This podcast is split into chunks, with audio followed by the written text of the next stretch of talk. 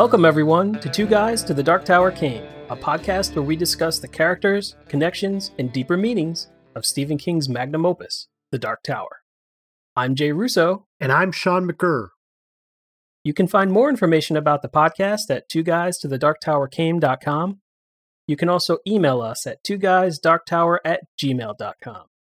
In this episode, we'll cover book six of The Dark Tower, Song of Susanna, stanzas 11 through 13. Let's start the show. Eddie and Roland meet Stephen King, who is their maker. He is as shocked to find out they exist as they are him. They palaver about their existence, the writing of the Dark Tower, and how they came to be.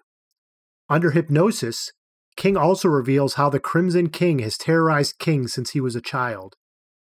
Meanwhile, Jake, Callahan, and Oy finally show up and are on the trail of Mia slash Susanna. They pick up Black 13 and hide it somewhere safe. Then they head off to the Dixie Pig to save Susanna or die trying. Before entering the Dixie Pig, Susanna and Mia hear a busker play Man of Constant Sorrow. Inside, they meet Sayre. Susanna goes into labor, and, only now at the end, Mia realizes she's been misled. The main narrative of the book then ends with all the loose ends wrapped up in a nice tidy bow. And spit take. Even though it was written down, I had no idea that was coming. We're basically at the end of Song of Susanna. I know we have one more episode where we're going to talk about the final wrap up, but we reached the end of the narrative essentially in this. And one of the most important things that happens in this book is that we meet Stephen King as a character in his own story. What the hell? It's been foreshadowed for a while, and it has finally come to pass. We find Stephen King, who is referred to as both a tale spinner and a word slinger.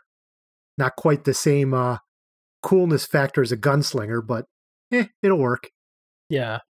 Although, if you kind of connect those two terms directly to each other, it makes it seem like gunslingers throw guns. Yeah, I suppose so. Which is not the way that. Yeah. He should be a bullet slinger, right? Yeah. Or a slug slinger. Ooh, I like that. Yes, but yes, Stephen King's a character. This seems like, uh, as Joe Biden would say, a big fucking deal. It's not often that a an author shows up in his own story, but it has happened before. Oftentimes in metafiction, that's what this is about. I guess the real question is what impact does it have on the story, and what are we supposed to take from this? In our last episode, we talked about how Eddie felt a innate desire that he needed to go meet this king person, that he was nearby and that he meant something to the story, and that he encourages Roland, like, I know we're cutting it close on time, but we need to check this out. Do we feel that it was necessary here? We learn a lot, but does it impact the story in a way we're expecting? I think that it works, and Stephen King hangs everything around this in an effective way. But if it were excised from the story, if Eddie and Roland, instead of going to see Stephen King, they just went further on their adventure, kind of feel like the story would still be largely the same. Mm. At least from what we know so far. From what we know so far, it seems that way. You get the sense at the end of that section, they realize they never asked King where they need to go to get back into through the thinny space where the walk-ins are coming from to get to where they need to where Susanna is. But they also feel like they kind of already know. Yeah, so that was sort of the one piece of information that would have been a big impact. They sort of feel like, oh, we can get it. However, they did learn of not only the genesis of the Dark Tower story, but really the genesis of themselves, that they were an idea out of Stephen King's mind, or as Stephen King starts to intimate, maybe not out of his mind, but out of some other force that has whooshed itself through King, and he just sort of feels the need to pour out that there comes times in his life when he needs to write about the Dark Tower. Yeah, and he has no choice. Yes. That unlike his other books where he feels, hey, I get the inspiration. This is one that's beyond inspiration. It's more of a just something flowing through him, a force, almost like Ka, maybe. Hmm. Yeah, like there's a line in here that basically, I think it's Eddie who just makes the leap to equate Tower and Rose and Rose and King. So somehow there's an analog, or maybe that they are reflections of the same thing in just different forms. Mm. And we've been introduced to the importance of the rose and the explanation of the idea that the rose is the other end of the axle of the tower that all existence revolves around. So without the rose, the tower can't exist, and without the tower, the rose doesn't mean anything. And if Stephen King is the rose, then basically Stephen King is what is helping to hold up the tower. The person of Stephen King, not his creation, not his imagination, but the person. Mm. I'm not sure what to make of all that. That, that King is the analog of the rose. I like how you put that. And you mentioned that King is the rose's twin.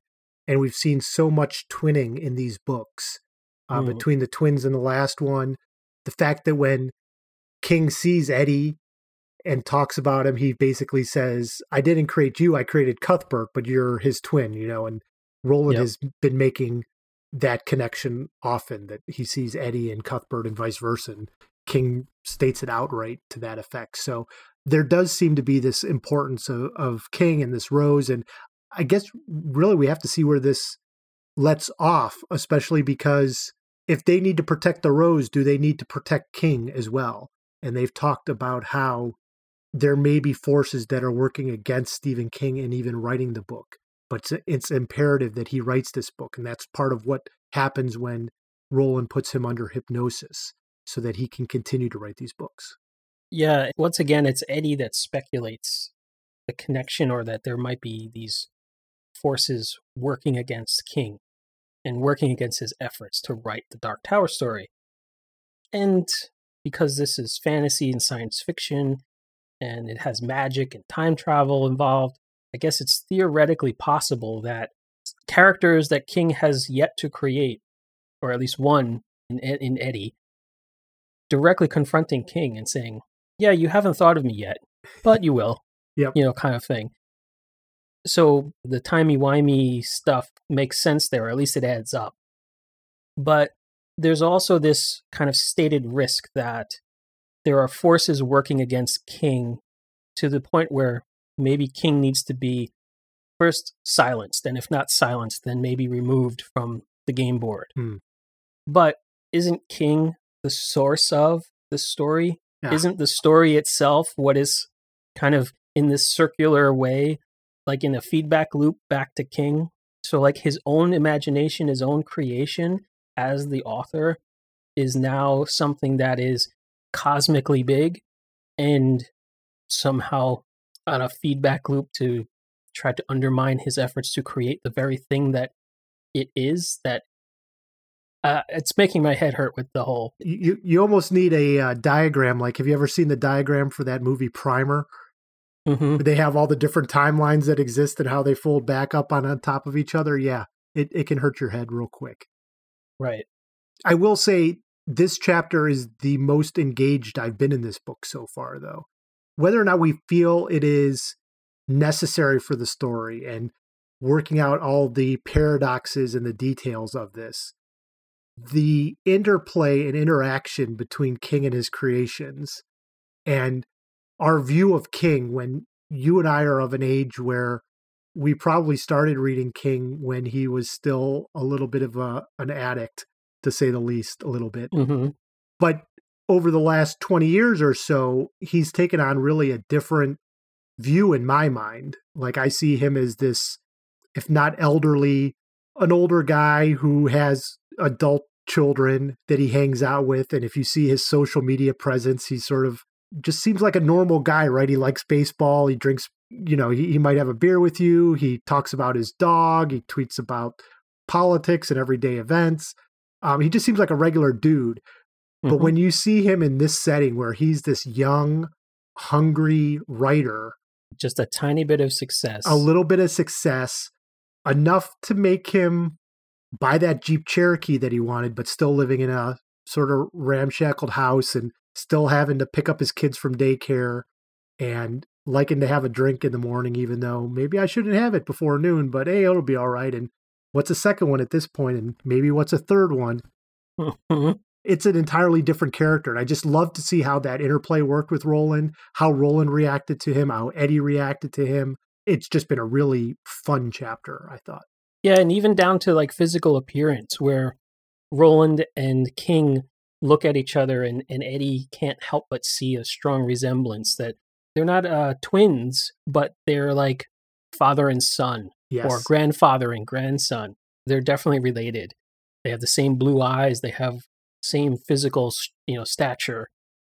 It reminds me of the fact that Eddie has always called Roland long, tall, and ugly.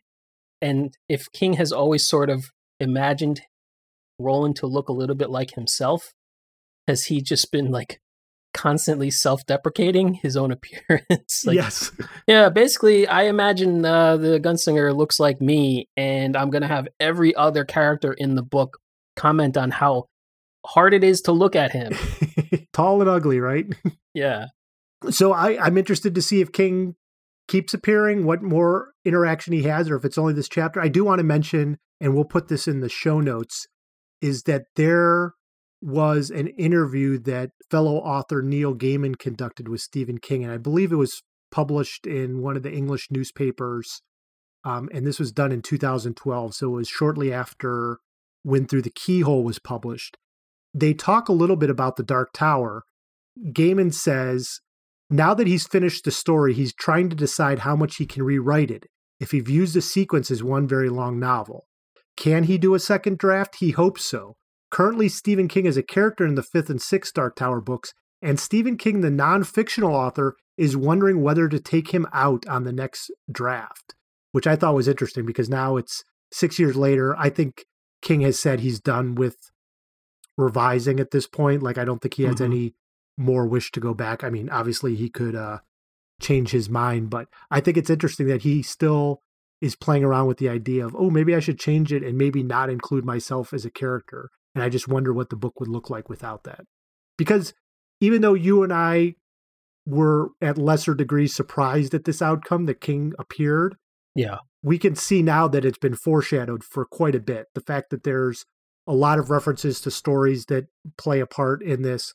There's been a number of references in the last couple of books about King and whether, you know, who he is and the whole books that appear on the bookshelf in the in the theater of the or the restaurant of the mind. So it's interesting that he still doubts himself, but maybe he won't George Lucas it and go back and play with it. I mean, that kind of goes back to your original question, which is how different would the story be if this whole sequence didn't happen? I think that the the time that the the king spent with his own characters was a fascinating moment in the book, and perhaps one of the I don't know if it's like the best part of this book, but I think it's the most important. Mm. But I still feel that if you just clipped this out, just like a clean edit, Roland and Eddie just turn left instead of turning right or whatever, and they just go on to wherever they were going anyway. I think the book, as a from a narrative structure perspective, would suffer, but I don't think the story would. Right. One other question I had, and I don't know if it's really that important. But as I was reading this, I was wondering how much of this character of Stephen King is true and real and what's made up and what's not. You know, he name drops friends of his and the babysitter of his kids and towns mm-hmm. and locations. And I was curious to some extent, wondering, is this true? Is this real? Did this really happen? Is this how other, obviously, other than the supernatural stuff, I assume, but even the stories he tells about how he came up with the idea for the Dark Tower, and that he had an outline that went missing, and that things that happened when he was a child played into his thoughts on how the book would be structured or, or written in characters. Like, I wondered how much of that was real or not. And I don't know if it matters or not, but it did fascinate me. Yeah, I don't know if it does matter. I kind of assumed right from the get go that this was a fictionalized version of life events you know, like any good lie has some basis in truth so that it, it feels real. I kind of feel like that's sort of what's happening here. I suspect that that childhood trauma that goes back to like the trying to run away, getting in trouble, being punished to go into the barn and saw wood or chop wood or whatever, and then seeing some decaying farm animal bodies and stuff like that. I suspect that all happened. Mm. Whether or not there were bright red spiders crawling around in the body uh, or the decomposing body, I don't know that that that part is real. Like I suspect it's not. I think it's important for whatever reason that we we've been talking about the Crimson King being this force of entropy and evil leading up to this point so far. So the fact that these were red spiders seems like this is King Mm. just sprinkling more fiction dust onto what actually happened to him as a child and putting the Crimson King into the that moment. I guess it's not that interesting to to think like, oh yeah, of course this isn't hundred percent truth. This is a this is a work of fiction. And even like the whole journal entry that we're gonna talk about in our next episode with the coda, that also can't all be real no, but there's enough reality in it to make it seem real or that it could have been real. yeah, I'm interested in talking about that part too because I like that part as well. It was good. So again, we've been leading up to this. It seems pretty important. We're not convinced that it's totally necessary, but they'll have another book to go, so we'll see where it leads. Yeah. So Jay, Callahan and Jake finally showed up. I thought maybe uh, when Roland hypnotized King, he told him not to remember those characters because it seems like they haven't been in this book for so since the first or second chapter. I was wondering where they were. Yeah, you never know what other uh, hypnotic suggestions Roland might have given King at that moment. If you could get rid of that Jake kid, I won't have to kill him at some point. Yeah, That'd be fantastic. So Callahan and Jake show up, and what stood out for me is that Jake seems like, if not a different character, he's in a very different mood than he has been the rest of the series. yeah, he is. When we first see him, he's flipping out on a taxi driver uh, because he thinks Oy might be hurt. And then by the end of the chapter, he is almost on a death wish. Like he's pretty convinced that he and Callahan are going to charge into the Dixie Pig with gun and plates of guns of. Just say the plates are blazing. I was to say, I, I was going to fix it, but yeah, the the guns are blazing and the plates are flying, and he's pretty convinced that they're going to both go down and die. And I'm wondering what what what's happened to Jake here, and is this a good change or not? I agree that Jake is definitely, at least in the, those first moments, which they go flying through the door just like all the other characters in, in the book. And Jake and Callahan are disoriented. They kind of land in random places. So Jake's freaked out. He's already upset about all this the disorientation and everything. And then he thinks that, that Oy may have gotten hit by the taxi. So he's scared and defensive. We talked in the past how when Benny Slightman died, Hmm. that was kind of like the final blow for Jake in terms of his long, gradual descent into this a gunslinger, a warrior, and also a person who is capable of duplicity. And he didn't like that about himself. And Jake has always been one of the characters in the story that's always been the representative of lightness and positivity and the potential for growth and maybe a good outcome, you know, just like overall, like he's not yet a ruined person the way Roland is in a lot Mm. of ways. Right. But now we see Jake is scared and he's having a basically just like a tantrum. I mean, he's just scared and therefore that makes him angry. And that makes me disappointed in the character of Jake in this moment. By this point in time, Jake is fully a gunslinger. Callahan recognizes him as such later in the book, or, or later in this stanza, and allows Jake to take the lead because he's the gunslinger, Callahan is not. Roland and Eddie and Susanna all recognize Jake as a gunslinger, and he's just as deadly and just as effective in battle as they are. But in this moment, if it had been Eddie, if it had been Susanna, eh, or certainly Roland, none of them would have drawn their guns on this taxi driver. Because the taxi driver was not a threat. They would have uh, praised the threat and judged it to not exist and found another way to extricate themselves from that moment. But Jake just went crazy. Is it because he's still pretty young? Basically, he's still a kid? Maybe. Is it because his loyal companion Oy was almost struck by a taxi? Maybe. But I still, I think as a gunslinger, he should have done better. Now, it could just be that he's a New Yorker. Once you put a New Yorker back in New York, they just act crazy.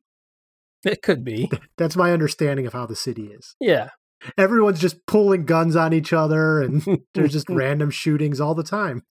I mentioned earlier the ending's pretty bleak towards for them as well. Like their plan of action seems to be we know Susanna's at the Dixie Pig. Let's go in guns a blazing and we're probably going to die. Yeah, once again, pretty disappointed in Jake right now. He's uh he should be smarter than this. This might be where Callahan says, "You know what? I am following your lead here, Jake, but maybe we should reconsider this because this might not be the best of plans." If your goal is to rescue Susanna and your only plan is what you suspect is a guaranteed failure, then don't do the plan. Come up with a different plan. They have such a fatalistic attitude when they just before they go through. Callahan even gives Jake last rites. Yeah. So, like, if you think you're gonna fail, then don't do it. Who said discretion is the better part of valor? Or somebody did. Somebody said. I've heard that before. The other interesting thing that Jake and Father Callahan do is they have the scene where they have to take a hold of Black 13 and figure out a place to hide it because they're afraid that the man in black or the Crimson King or some of their lackeys are going to get a hold of it and who knows what damage they'll be able to to bring to the world and so they figure we need to hide it somewhere safe and they're they've got this perfect place these coin op lockers where they can hide it because they know things never get stolen from there and it's a perfect place. And it turns out jay that these coin op lockers are underneath the world trade center. Yeah. Which they decide it's going to be perfectly safe because the only way that something bad could happen is if the building falls on top of it. Well, good thing that's not going to happen, right? Yeah, and considering that King wrote this just a, a few short years after the towers actually did fall, you got to wonder what he was driving at there. Was he trying to perhaps suggest that the presence of this massively powerful, malevolent force of Black 13 in the basement of the World Trade Center in New York City. Could that have been a partially the reason for the destruction of those buildings? That it cast its evil far and wide and caused itself to be the, the epicenter of, of this act of terrorism? Or, and maybe these aren't mutually exclusive, but it also makes me wonder they say the only thing, way this could go wrong is if the building came down on top of Black 13. That did happen. So, did that destroy Black 13? We have seen in our interactions with other parts of the Wizard's Rainbow that these glass, these magic glass spheres are very powerful and ver- and they are packed with magic and malevolence, but they're still glass. They're still fragile. Right. They're physically delicate items. So, like just falling off of a table or landing on a stone or being shot out of the sky or something like that. or perhaps having two of the tallest buildings in the world come crumbling down on top of you.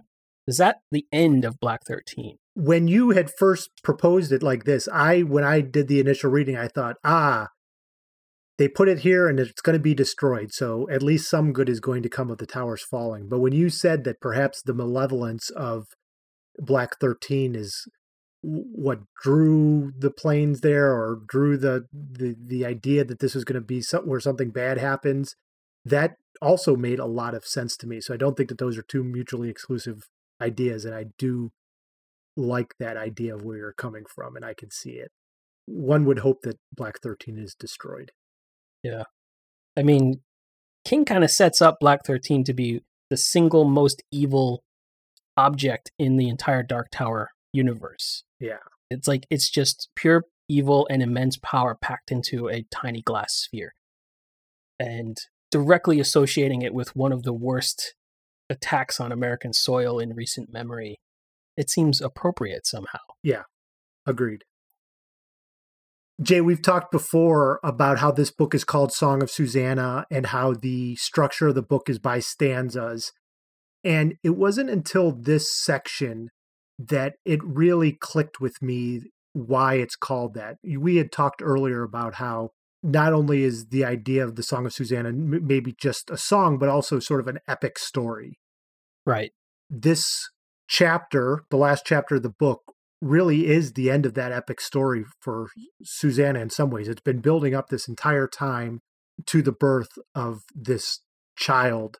And the last line of the book is when the child is born, and that's where where we're at. And not only does that epic story sort of come to a head here, but there's also a lot of reference to music in this section that I think is important and really ties together this whole song aspect that King's been playing with. In particular, when Susanna and Mia are walking towards the Dixie Pig, they encounter a busker. Mm-hmm. And the busker is playing Man of Constant Sorrow. Constant sorrow all through his days. I am a man of constant sorrow. I've seen trouble all my days. I bid farewell to old Kentucky, the place where I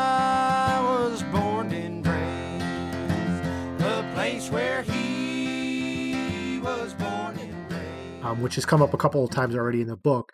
But Susanna takes this opportunity to sort of take control and stop and ask him to sing all the verses of Man of Constant Sorrow. And she sings along with him. There's an Susanna is actually singing a song, and it's this song that's important to her because of her time as Odetta during the civil rights marches in the 60s. This was a song they sang. In fact, there's one verse that's not very well known, and the buskers impressed that she knew it Yeah.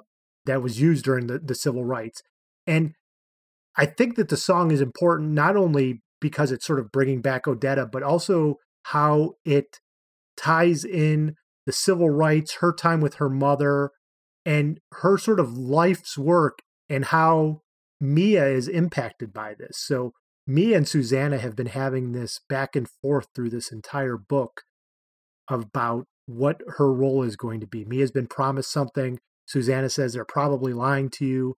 Mia's not sure what to believe, and there's been this struggle throughout. And I think when we hear this song is when it comes to a head. Yeah. I mean, this has been the entire pregnancy, the, the entire term of the pregnancy, when Mia has, exi- guess, first come to exist as part of Susanna, has been a massive learning experience, a massive education for Mia. Mia, we've learned previously that she's been this sort of supernatural, eternal being, but she existed outside of humanity she was tormented by the ability to get just close enough to envy humanity, envy family, envy the act of motherhood, but not have it for herself. But it also seemed like she couldn't get close enough to connect with them in any way except through sexual contact. There was never any evidence of conversation. Perhaps it was like watching all of humanity around her all of society that she could intermingle with through like a TV screen with the volume all the way down. Like she could see what's going on, she could observe the actions, but she could never fully understand them because she either wasn't aware of or couldn't comprehend the conversations that connected these actions, the meaning behind the physical gestures that she could see. Mm. So it was only when she joined forces with Susanna mentally by joining her body physically that she started to learn things because she could actually have these conversations, these arguments, and these battles of wills that she started to learn. And this was her final lesson. This was her final, I kind of now know what it means to be a person. Yep. and to be a mother. And now I know everything that I've never had and I never will have. It's this incredibly tragic moment for Mia as well because you sense her failure. We've seen it coming. We've understood far better than she has that she's not going to get what she wants. Nope. She's either been willfully ignorant of that or just incapable of truly understanding it until this song connects some circuit in her mind and she realizes it. And it's all goes back to what you said. The song connects to the civil rights movement, which for some reason Odetta has a really strong association back to her own mother. And these small moments like the freshly baked gingerbread Yep. and the smells in the house and the comfort of the of just sitting with her mom in the room that's that's all of it right there and it's it almost it didn't it didn't quite for me anyway it, it almost makes you pity Mia Yeah. but she's she's made so many bad decisions up to this point I, I don't really uh, Nope. feel bad for her so Nope. So we mentioned that the last line of the book is the baby being born. And I sort of rushed through this last chapter because I was waiting for the gunfight and the plate throwing that was going to happen, and it's not there. Jay, is this really the end of this book? Where's where's the action? Where's where's Roland? Where's Ed, where's Eddie? What, what's happening here? It's just we're left on another cliffhanger, and it's an odd cliffhanger because King's got a captive audience. He's already he had already announced. I've written all three the last three books. hmm The publication date was known. I think book seven's coming out three months after this book came. So I know that the people who finished this book weren't going to have to wait six years like they did some of those other books. And they knew it was coming, but certainly they must have gotten to the end and been like, really? You couldn't have just published the next book the next day? Like we had to wait another three months? Come on. that's an interesting choice that they made. I mean, it must have been uh up to his publisher at that point to just have a three month window between the two books, but uh, I don't know for sure. He could have published them both on the same day. Yeah, right? He did it with regulators and um, and desperation. and it just seems odd. But after I had given it a little bit more thought, the title of this book is Song of Susanna. It's all about Susanna building up through this pregnancy. It sort of seems necessary that it ends with the birth of the child, and then we see what the aftermath is in the next book. So it sort of made a little bit of sense to me. I know we still have another what 30 or 40 pages of of the coda that's coming after this. But But uh, yeah, that doesn't even that feels like it's not really part of the story. No, it does feel like sort of a I, I need to get this information out somewhere and this is the best place to put it type of thing. While I was upset that there wasn't more to this story at this point, I could sort of understand why it ended here. What were your thoughts? King left this to the very last line of the narrative, discounting the coda. The very last sentence of the book, of the story that is in this book six, is the baby is born. Like, Yep. I was starting to think, like, I'm reading, I'm getting closer and closer to the end of the stanza, and like, the baby's still not born yet. The baby's still not born yet. I wasn't like you, like, where's the gunfight? I was like, where's the baby at this point? And I started to really suspect very strongly that he was going to pull another Blaine the Mono on me. And just to give me and all the other fans a big middle finger from all the way from Maine, hey guys, guess what? I'm going to take the last page of book six and I'm just going to tuck it into page one of book seven just to mess with you. and he didn't, but he cut it really close. Like it, it almost felt like he just like he didn't even finish that last sentence. Like, and then the baby was but, and then like what? but we don't get to see the baby, so it's not like V the miniseries when we were uh, kids, where you actually get to see the lizard come out of uh, out of the girl, the lizard alien baby, right? So Mhm. we don't know what this baby looks like. We just know that it's been born. Well, no, is it going to unhinge its jaw and eat an entire guinea pig whole? Maybe.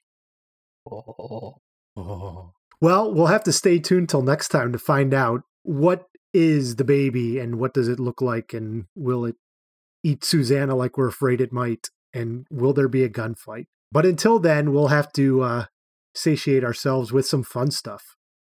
Yeah. Fun stuff will get us by. Fun stuff always gets us by. I'll start. There was a really great line in in this part of the book that was I think telling stories is like pushing something. Pushing against uncreation itself maybe. I really like this line. I think this speaks to King's view on writing and creation and also on maybe a more general perspective on art. That art of any form is powerful and important because it is pushing against uncreation itself. Mm. When somebody uses their creativity and imagination to make something that just didn't exist before, whether it's a work of fiction, a painting, a sculpture, or any form of art, the world is richer for it. And it couldn't have existed except through the sheer force of will combined with the imagination of somebody. Art is very important and art is very powerful. And I think this line encapsulates that so effectively that I'm going to have to remember that the next time I talk to somebody about why art is important. Yes. So, to that end, because I agree with everything you just said, I want to point out that King makes a number of pop culture references in the section that he appears in, Mm-hmm. which makes a lot of sense, right? Like, He is pop culture. I these aren't all of them, but we get Dumbo, Tinkerbell, Jethro Tull, ZZ Top, Sergio Leone. Um, they talk about the day the music died with the Big Bopper and Buddy Holly and Richard Adams, the author, John Lennon, John Wayne. And to some extent, what you're saying about telling stories and pushing against something and creating art, yet King is really a master at creating art, not out of wholesale against uncreation, because a lot of what he comes up with is an amalgam of what other art exists and bringing it together in a new form. You could say that about all art, right? Well, yeah, to some extent. I mean, somebody at some point had the very first idea, right? I mean, that gets a little bit to what we were talking about earlier about like somebody actually has to have the idea to start it off, right? It can't just be that there was no idea, like it came from somewhere. King's okay with that. I, I I think that that's all right with coming up with an amalgam. You know, he also mentions all the literary stuff: Lord of the Rings, Gormenghast, Hemingway, Faulkner, Fitzgerald, and that Raven guy. He talks about Richard Bachman and then uh, Thomas Wolfe and Maxwell Perkins, the editor. So all these just name drops, and to some extent, it's hey, I'm acknowledging their existence. But I also wondered, is he being a little bit too obvious in some of this? Like you and I sort of had to pull some of these out and rely on scholars to figure out, oh yeah, he's reference referencing this here and and here he just sort of lays it out like, oh yeah. When I created Roland, I had just seen Sergio Leone's The Man with No Name trilogy, and I thought, oh, that'd be a good thing to write about. And oh yeah, I was thinking because I was a young guy, I'd love to write my own Lord of the Rings someday. And so then I started the Dark Tower. I mean, is he putting too fine a point on it? Like, do we need him as a character to say those things when it might have been a little bit cooler us just sort of knowing it and figuring it out as a reader? I don't think he's hitting us over the head with this. It didn't strike me as like putting too fine a point on it because we have had the the joy of discovering these things for ourselves as we've read the story to this point. It's only here where King has made himself into a character in his own book where he's sort of like in the a metafiction way, another onion layer deeper pulls back the curtain a little bit and shows the creator being inspired to in what leads to his creation. And in general terms, I find that fascinating when he talks about those things in his forewords or his afterwards, or when he talks about his books in another book. And says, Yeah, I was doing this, that, or the other, or I was talking to this person or this scholar, or rereading this or seeing that movie, and it made me, it shaped a character or it inspired a story. I find that always fascinating. Like, oh, I read the book that he wrote and it was really fun. And now I know that the thing that made him think of that. Yep. That's cool too.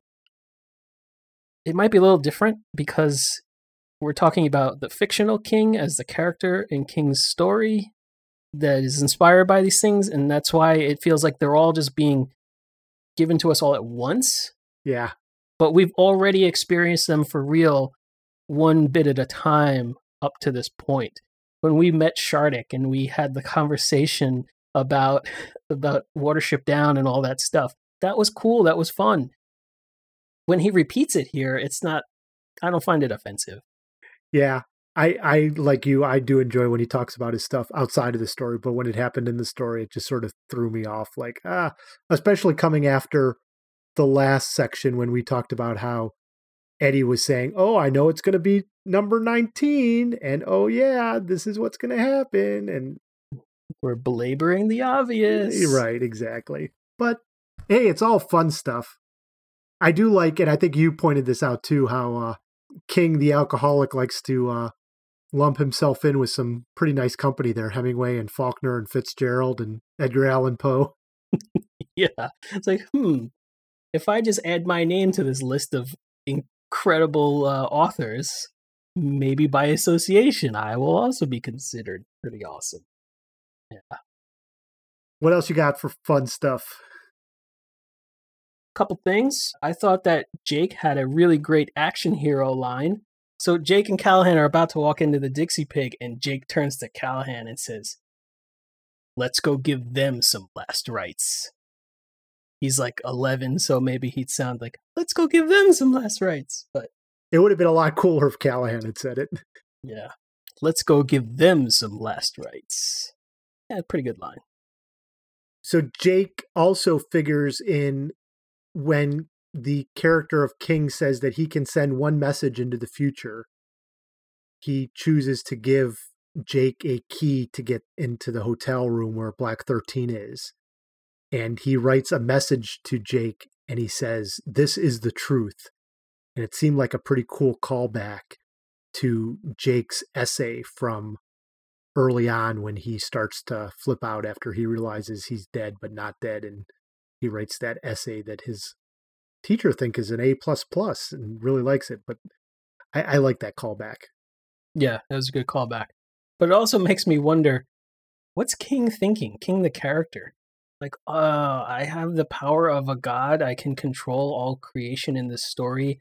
I'm going to set myself uh, the rule for some reason of only one message. Yeah. And it's going to be something kind of obscure and indirect. And it's like, this is the truth. Like, How about giving them a plan to get into the Dixie Pig without getting killed? Yeah, or they could get themselves into that room without the magic intervention of King's Deus Ex Machina key card, right? Like I'm pretty sure they could figure that out. Feels like like it was wasted. Like like I'm going to use my my power of creation in this tiny way. Speaking of callbacks, another interesting moment is that Sayre gets his boots licked, Mm, which is just like Sheemie and the his interaction with the big coffin hunters that's right. way back in book four. Now, of course, I'm pretty sure, if memory serves, that Cuthbert came in and intervened before Sheemie actually got close enough to lick a boot. Yes. But Mia, using Susanna's body and tongue, uh, was not uh, fortunate enough to have anybody intervene and actually did lick Sayre's boot. So uh, sad for Susanna, but There's a lot worse that happens to Susanna and Mia, so that bootlicking didn't seem so bad a few pages later. uh huh.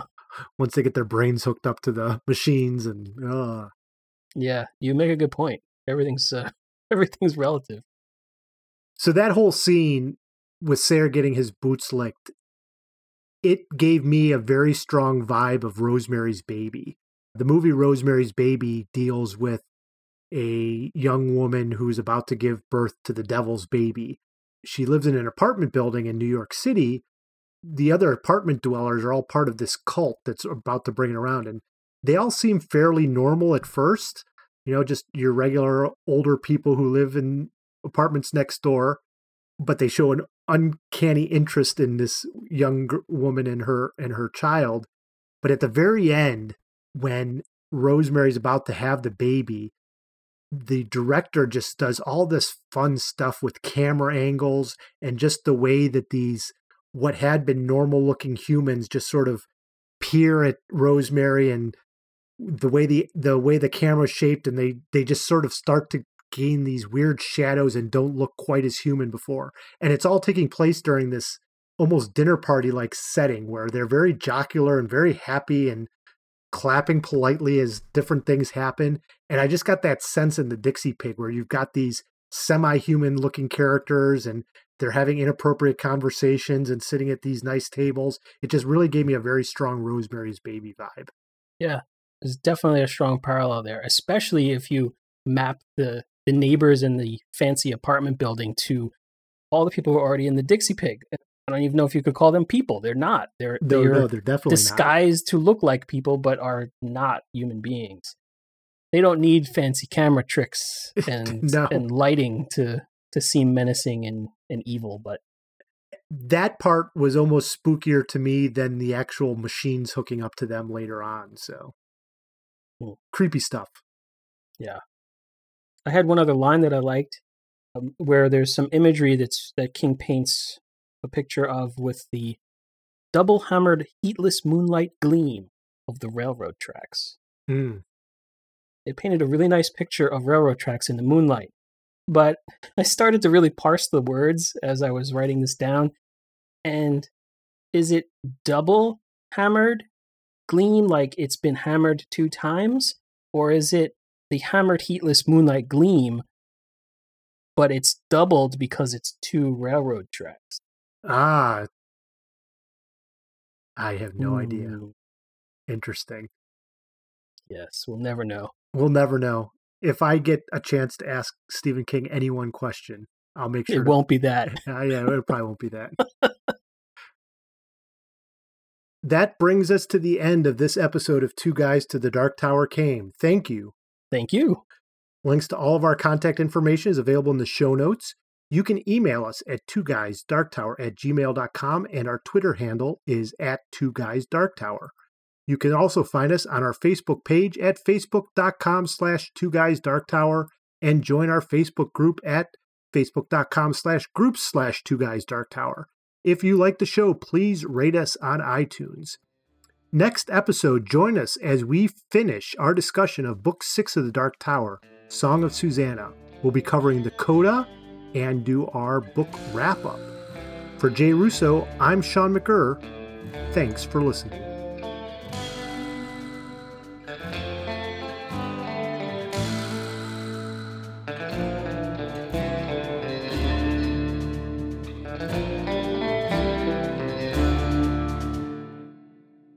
It'll be like, hey, remember that time when you wrote The Dark Tower? That was awesome.